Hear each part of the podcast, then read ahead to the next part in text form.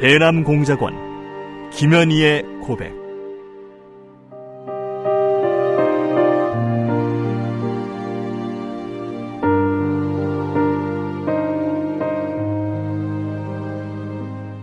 나는 김정일의 친필 지시로 천구백팔십팔 년 남조선에서 열리는 서울 올림픽을 파괴할 때 대한 공작 임무를 받고 백여 명의 남조선 노동자들이 탔던 비행기를 공중에서 폭파시켰다. 평범한 여자로 살고 싶었던 내가 어떻게 한치의 죄책감도 없이 이처럼 수많은 사람들을 죽인 살인자가 되고 말았는가. 조국을 위해 한 목숨 바친다는 명분 아래 이 엄청난 죄악을 저지른 나를 용서할 수가 없다. 이수기는 이루지 못한 내 꿈과 나로 인해 희생된 사람들에게 속죄의 죄물로 바치는 눈물의 기록이다.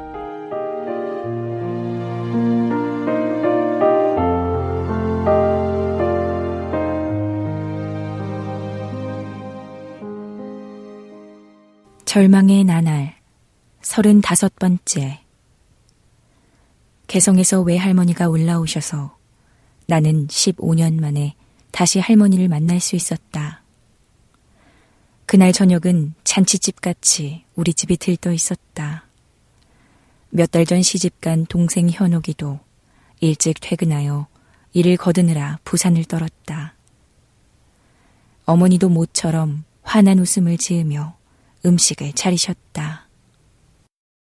아휴, 우리 집에 오랜만에 웃음꽃이 피었구나. 우리들은 지난날의 이야기를 나누느라 밤이 늦은 줄도 모르고 모여 앉아 있었다. 새벽 한 시나 되어 잠자리에 들려고 내 이불과 할머니 이불을 한 방에 펴는데 누가 우리 집 문을 마구 두드렸다. 밤늦게 무엇에 쫓기듯 두드려대는 소리에 식구들은 모두 놀랐다. 어머니와 현수가 나가 손님을 만났다. 그들은 잠시 수근거리더니 옆방으로 들어가 오래도록 나오지 않았다. 방 밖으로 간간히 새어나오는 어머니 울음소리에 나는 더 참지 못하고 방문을 열었다. 어머니가 나오시더니 현옥이 손을 잡고 계속해서 우신다. 현옥이는 영문을 몰라 눈이 휘둥그레져서 어리둥절한 표정을 지었다.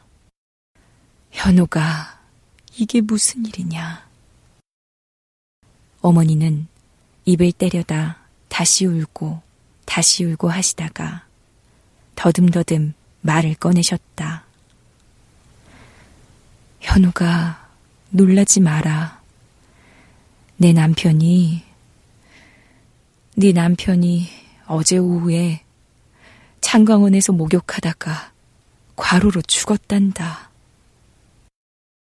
현옥이는 그 자리에서 혼절하였고 우리 식구 모두도 큰 충격을 받아 할 말을 잃고 말았다. 현옥이 신랑은 외국인을 안내하는 직업에 복무하고 있었는데 며칠 전부터 너무 피곤하다고 입버릇처럼 말했다고 한다. 현옥이는 몸조심하라고 걱정을 했었는데 결국 변을 당한 것이다. 현옥이 남편은 외국인을 안내하여 창광원에서 그들과 함께 수영하다가 심장마비로 사망했다. 집은 밤새도록 초상집이었다. 그도 그럴 것이 현옥이는 결혼한 지 다섯 달밖에 되지 않았으니 새파란 생과부가 된 셈이었다.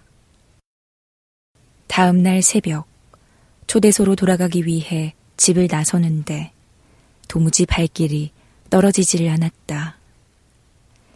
이것이 가족들과의 마지막 상봉이었다. 그날 이후 나는 웃음을 잃고 지냈다. 늘 가족 소식이 궁금했지만 중국에 다니러 가고 어쩌고 하느라고 집에 가볼 수가 없는 형편이었다.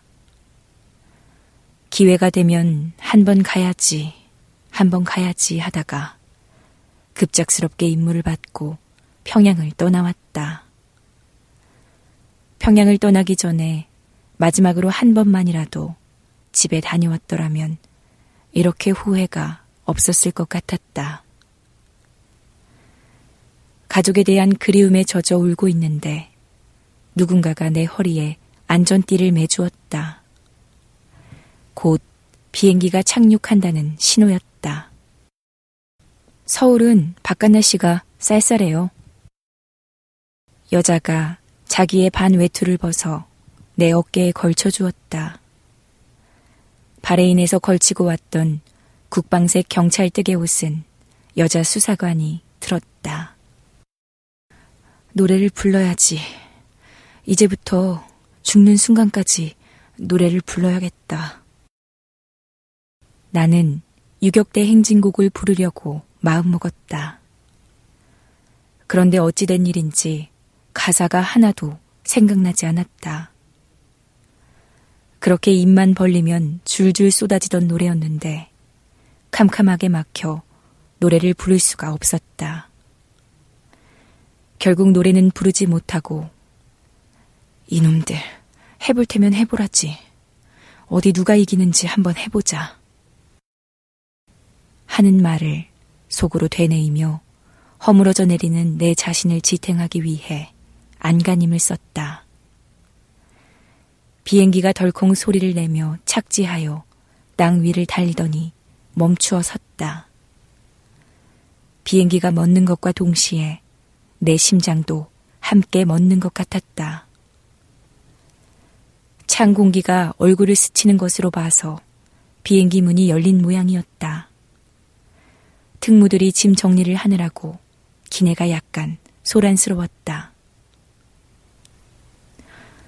내가 드디어 서울에 왔구나.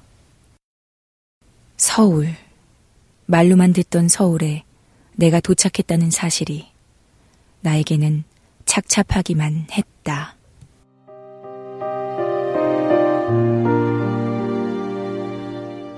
대남공작원 김현희의 고백, 낭독의 박수연이었습니다.